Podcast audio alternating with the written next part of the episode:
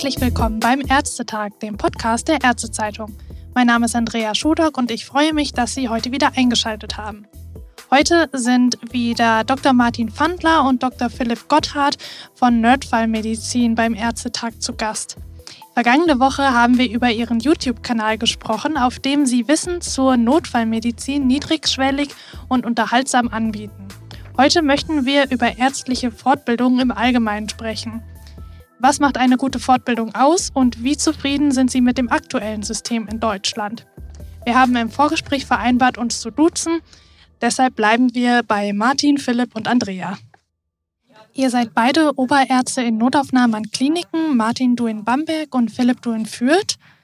In der letzten Podcast-Folge habt ihr ja berichtet, dass ihr mit Nerdfallmedizin allerdings angefangen habt, weil ihr euch einerseits selbst weiterbilden wollt, weil ihr gerne komplexe Inhalte zusammenfasst und unterhaltsam vermittelt, weil ihr die Versorgung durch Notfallmediziner an unterschiedlichen Einrichtungen ein unterschiedlichen Niveau einschätzt und weil ihr Informationen für Ärzte, Ärztinnen und Rettungskräfte an all diesen Standorten bieten wollt.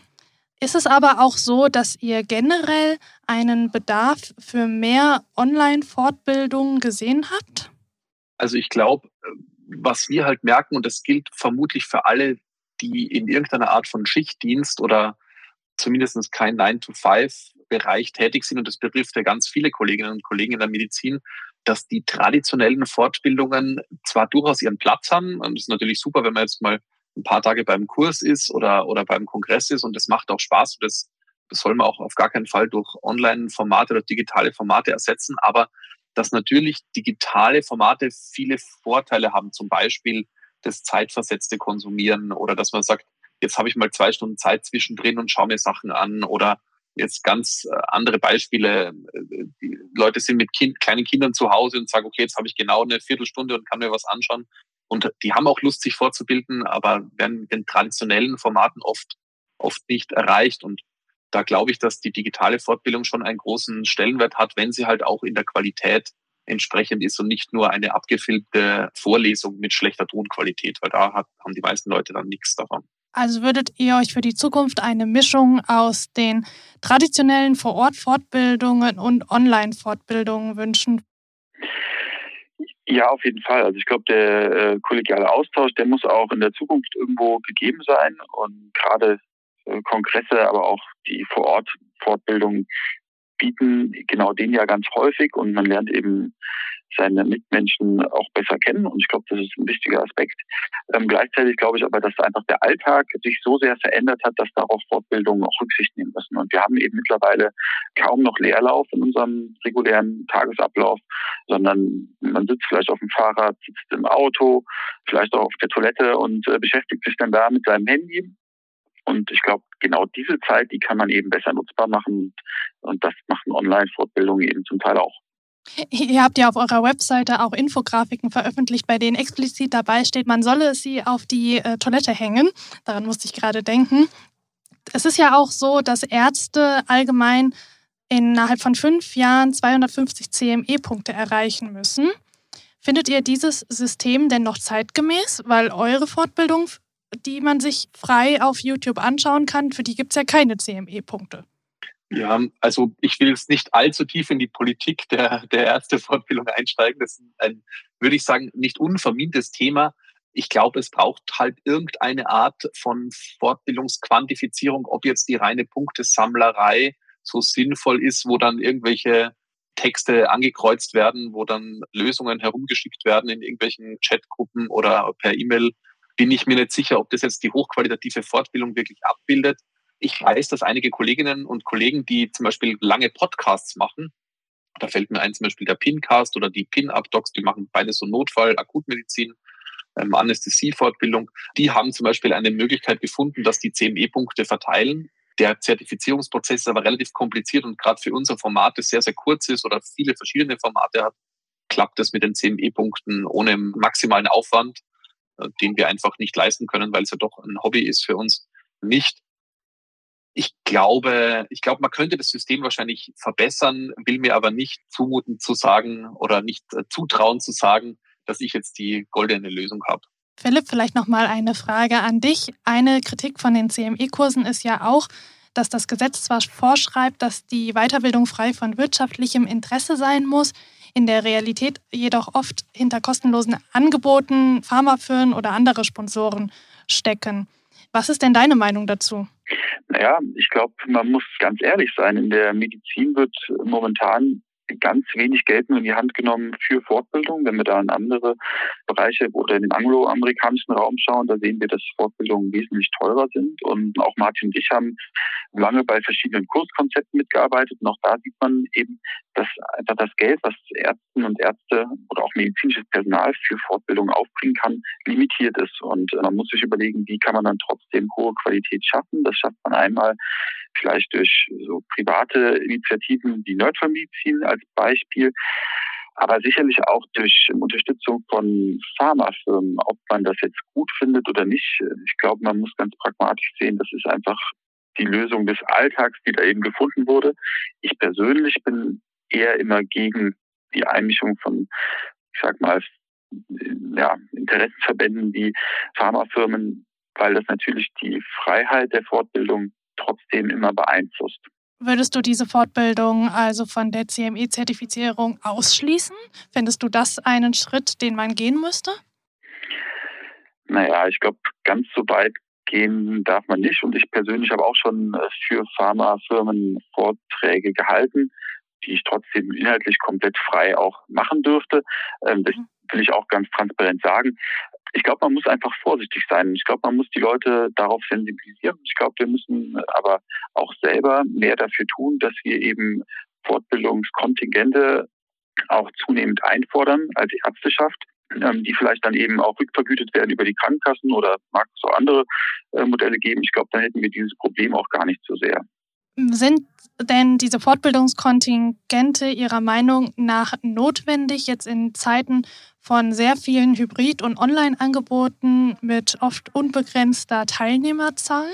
Ja, ich glaube, wir brauchen Fortbildung als Teil des äh, täglichen Handelns und des täglichen Agierens. In anderen Ländern ist es völlig klar, dass dieses lebenslange Lernen, das die Mediziner als einen Bereich da ja auszeichnet, ganz klar Teil des täglichen Berufs ist und auch entsprechend gefördert ist. Genauso wie wir Arbeitsmedizin haben, die schaut, dass wir, dass unser Beruf uns nicht krank macht oder unsere Arbeitsumgebungen gehört eigentlich Fortbildung verpflichtend dazu. Und wenn ich sehe, wie Kolleginnen und Kollegen da teilweise um wenige Tage und wenige hundert Euro streiten müssen mit ihren Vorgesetzten, jetzt auf den Klinikbereich bezogen, dann ist es, ist es schade. Oder wenn Kolleginnen in der Allgemeinmedizin einfach so limitiert sind in ihren Zeitkontingenten, dass die es kaum schaffen, sich irgendwie fortzubilden, dann ist es natürlich einfach, einfach schade. Das, das gehört als Teil des Berufs und der, der Finanzierung, glaube ich, einfach dazu.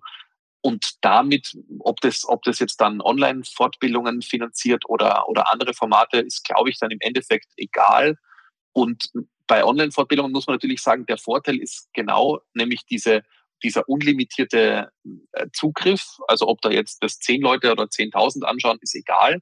Aber gleichzeitig muss man sagen, das nur anzusehen ist ja nur ein Teil der Weiterbildung oder Fortbildung, sondern das Interagieren ist ja auch was. Also man könnte jetzt auch eine Präsenzfortbildung in einer Stadthalle halten mit 5000 Teilnehmern. Und die ist auch nur dann gut, wenn man irgendwie interagieren kann oder irgendwas damit rausnimmt.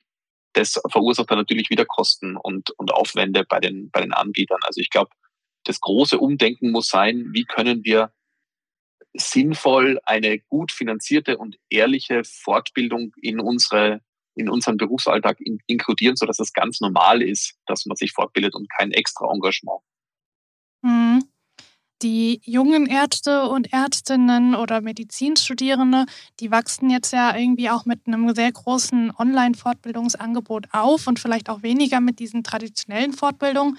Denkt ihr, dass da irgendwas verloren geht für die neue Ärztegeneration? Nein, auf gar keinen Fall, wenn man eben weiß, was Online-Fortbildungen und Online-Formate bieten können und was auch eben nicht. Und ich glaube, die reine Wissensvermittlung, die können Online-Formate auf jeden Fall ersetzen. Vorlesungen können zum Teil online laufen, aber die Praktika nicht und auch nicht das Gespräch mit ähm, erfahrenen Kolleginnen und Kollegen, die einem vielleicht was zeigen und einem die Tricks mit auf den Weg geben, die man dann im Alltag wirklich braucht. Also ich habe zum Beispiel ganz selten irgendwie über ATP und biochemische Prozesse nachgedacht, auch wenn ich die im Studium gebraucht habe. Für mich die ersten Fragestellungen in, in den ersten zwei, drei Berufsjahren waren, wie bringe ich Patienten, die nachts nicht schlafen können, dazu zu schlafen und wie äh, gehe ich damit um, wenn der Blutdruck mal erhöht ist oder wie lege ich einen Zugang bei einem Patienten, der vielleicht schlechten Venenstatus hat. Ähm, das waren die ganz pragmatischen Probleme, die man irgendwie lösen musste, die man aber vielleicht aus dem Studium noch gar nicht so richtig lösen konnte. Und da haben mir die Kolleginnen und Kollegen damals einfach weitergeholfen. Wie sieht es denn eurer Meinung nach mit dem Kompetenzerhalt bei dem aktuellen Fortbildungsmodell in Deutschland aus? Ich glaube, was natürlich ein Problem bei uns ist, ist, dass wir keine regelmäßige Evaluation haben. Also man möchte jetzt zwar kein bürokratisches Monster schaffen, aber in anderen Ländern ist es ja so, dass man zu einer gewissen Zeit einfach nochmal eine grundlegende Prüfung oder eine Bestätigung der eigenen Kompetenzen abliefern muss. Und äh, das sehen wir ja auch in der Realität. Es gibt ja Leute, die sind von mir aus äh, hoch motiviert und machen äh, zahllose Fortbildungen und, und sind da am Puls der Zeit und extrem engagiert und vielleicht sogar aus anderen Fachgebieten und, und stürzen sich da in die Details und und andere Kolleginnen und Kollegen, für die hört es dann mit der Facharztprüfung irgendwann einmal in der, im Engagement so ein bisschen auf oder die sind halt einfach durch den Druck der Realität, durch den Zeitdruck und, und andere Situationen so unter, unter Anspannung, dass die sich nicht mehr hochqualitativ fortbilden können. Ich glaube jetzt nicht, dass das CME-System ganz sicher dazu führt, dass wir jetzt ähm, alle Jahre uns, uns total aktuell fortbilden. Zumindest zwingt es einen, sich ein bisschen mit Inhalten zu beschäftigen. Aber jeder und jede ist dann am Ende ein bisschen seines oder ihres eigenen Glückes Schmied, weil man einfach die Punkte ja auch sehr, ich möchte jetzt nicht sagen billig, aber sehr einfach bekommen kann oder man beschäftigt sich halt wirklich mit den Inhalten. Also sicher eine Herausforderung und die Frage ist, ob da nicht, aber das sage ich jetzt als, als Laie, ohne dass ich mich da in der Berufspolitik gut auskenne, ob da nicht das Modell von anderen Ländern, dass man eine Prüfung oder irgendeine Art von Aktualisierung nachweisen muss, ob das nicht vielleicht sinnvoller wäre. Kommen wir vielleicht nochmal zurück zu Ihren eigenen Fortbildungen. Also ich rede jetzt von der Nerdfallmedizin auf YouTube. Was ist denn eurer Meinung nach ein Grund, warum solche Formate notwendig sind? Naja, ich glaube, dass gerade aus dem angloamerikanischen Bereich solche Formate schon wesentlich länger bekannt waren. Also, dass man niederschwelligeren Einstieg in vielleicht ja, tiefergehende fachliche Problematiken bietet. Und äh, deswegen glaube ich, das ist einfach was, was, äh, was man sich von da so ein bisschen abgeguckt hat, was uns auch sicherlich damals ganz stark inspiriert hat, als wir auf amerikanischen Kongressen waren, ähm, wo die VMed-Bewegung, also die Free Open Access Medical Education Bewegung damals ganz präsent war und wir waren dann beeindruckt und haben diesen in Anführungszeichen coolen Gedanken mitgebracht. Und ich glaube, genau das ist es, was wir bieten, was vielleicht andere nicht so sehr bieten, dass es eben auch kurzweilig ist und dass man sich das auch gerne anguckt und sich eben nicht die ganze Zeit denkt, boah, jetzt muss ich noch mal was zu Hyperglykämie lernen, sondern man vielleicht auch, also das wäre zumindest mein, meine Hoffnung, dass sich Leute unsere Videos angucken und sagen, oh, Hyperglykämie, jetzt will ich noch mal wieder gucken, was die beiden da wieder Lustiges zu erzählen oder äh, Sympathisches zu erzählen. Ja, also es soll unsere Videos sollen auf gar keinen Fall durchgehalten werden, sondern man soll sich darauf freuen. Und wenn wir dann diesen Anspruch nicht gerecht werden, dann wäre ich persönlich zumindest traurig. Uns hören ja wahrscheinlich auch Ärzte und Ärztinnen, die vielleicht selber demnächst mal wieder einen Vortrag halten müssen. Sie meinten gerade, es kommt vor allen Dingen darauf an, dass es irgendwie auch in irgendeiner Form unterhaltsam ist, was man vermitteln möchte, weil dann der Zuhörer und die Zuhörerin eher dran bleibt. Habt ihr vielleicht drei Tipps für genau diesen Arzt und diese Ärztin, die gerade vor dem nächsten Vortrag steht? Also der wichtigste Tipp ist einfach, nicht die Folien vollzupacken und dann abzulesen. Das ist so der aller, allerwichtigste Tipp, wenn es jetzt um irgendwelche Folienvorträge geht, weil es macht uns alle wahnsinnig und man muss nur selber drüber nachdenken, welche Vorlesungen man gut findet und welche nicht. Ich glaube, der zweite Tipp ist, äh, das Ganze benötigt eine grobe Geschichte. Man muss es jetzt nicht hochspektakulär machen und, und sich irgendwie ein Hollywood-Format überlegen mit äh, Höhen und Tiefen, aber ein roter Faden oder eine grobe Geschichte, ob das jetzt ein Fall ist oder ein persönliches Erlebnis oder wie auch immer, dass man so ganz grob an diesem Vortrag dran macht oder an das, an das Thema, macht es viel pragmatischer und, und lebensnäher. Und dann der letzte Punkt, und der passt ein bisschen ganz gut zum ersten Punkt, ist weniger ist mehr. Niemand erwartet, dass man in einer halben Stunde, in einer Viertelstunde oder auch in einer Stunde Vortrag ein gesamtes Thema vollumfassend lernt und lernen kann.